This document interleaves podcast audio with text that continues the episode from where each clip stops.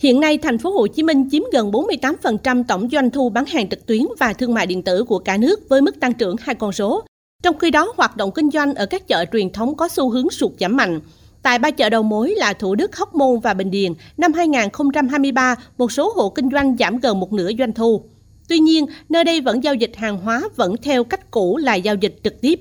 Quy trình vận hành của các chợ đầu mối vẫn theo cách truyền thống, chưa áp dụng công nghệ số để tự động hóa, tối ưu hóa và giảm chi phí.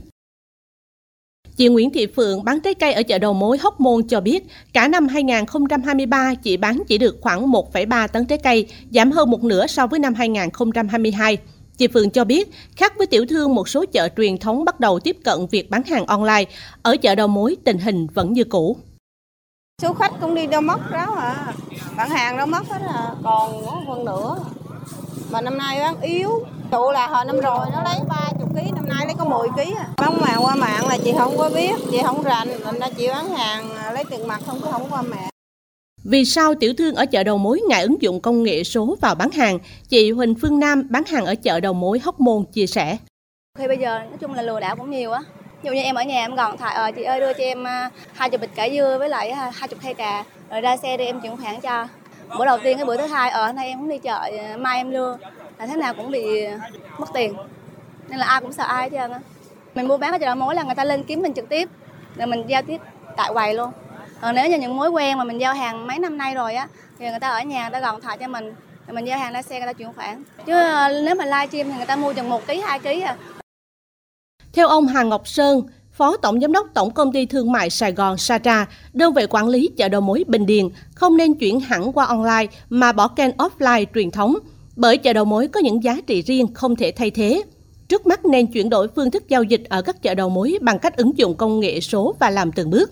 Do thương nhân đang bán hàng tại sạp thì khó sử dụng laptop.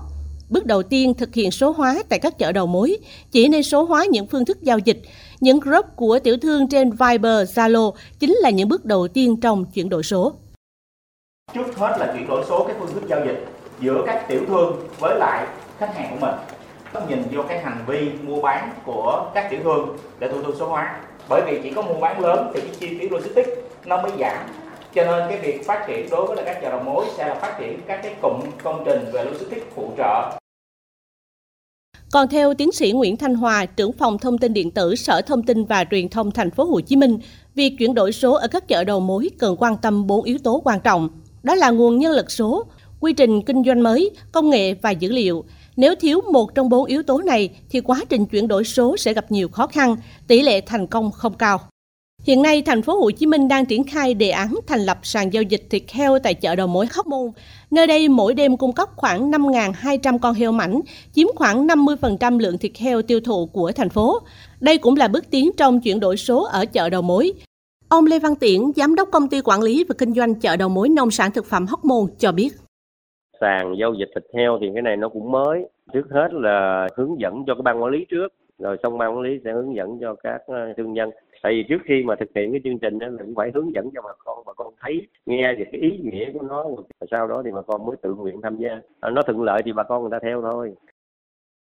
Bên cạnh đó, thành phố cần phát triển hệ thống logistics cho chuỗi cung ứng hàng hóa của các chợ đầu mối để giảm chi phí, nâng cao hiệu quả. Tiến sĩ Nguyễn Thị Bích Trâm, Đại học Mở Thành phố Hồ Chí Minh cho rằng, hiện nay, lối đi trong các nhà lồng chợ nhỏ hẹp, rất khó triển khai xe nâng, xe kéo, nên không kết nối được giữa sàn nhà lồng, sàn container, xe tải, xe nâng để di chuyển. Việc sơ chế hàng hóa diễn ra tại các lô, sạp và chợ chưa có hệ thống kho lạnh, kho khô, kho mát chuyên nghiệp. Việc đóng gói chưa đúng quy cách nên hao hụt nhiều khi vận chuyển. Tiến sĩ Bích Trâm kiến nghị. Chúng ta cần có cái mức đầu tư cơ sở hạ tầng logistics phù hợp, ví dụ như là bãi đậu xe tải, kho lạnh, trang thiết bị, hệ thống thông tin, vân vân. Và đồng thời là thiết kế các dòng lưu chuyển hàng hóa logistics tốt hơn để mà chúng ta đảm bảo được là cái trung tâm chợ đầu mối này vừa có khả năng gom hàng nhưng mà vẫn có khả năng là chuyển đổi lưu trữ hoặc là đẩy hàng đi rất là nhanh. Chợ đầu mối có đặc thù riêng nên khó áp dụng theo hình thức livestream theo kiểu chợ truyền thống bán lẻ từng sản phẩm. Hơn nữa, hàng hóa ở đây phần lớn là thực phẩm tươi sống nên phải mua bán rất nhanh để còn vận chuyển về hai trăm ba mươi chợ truyền thống và các điểm bán trong buổi sáng. Cách mua có bạn, bán có phường vẫn đang được duy trì ở đây. Vì vậy, việc chuyển đổi số vận dụng phù hợp, sát với thực tế, hiệu quả thì tiểu thương sẽ hưởng ứng.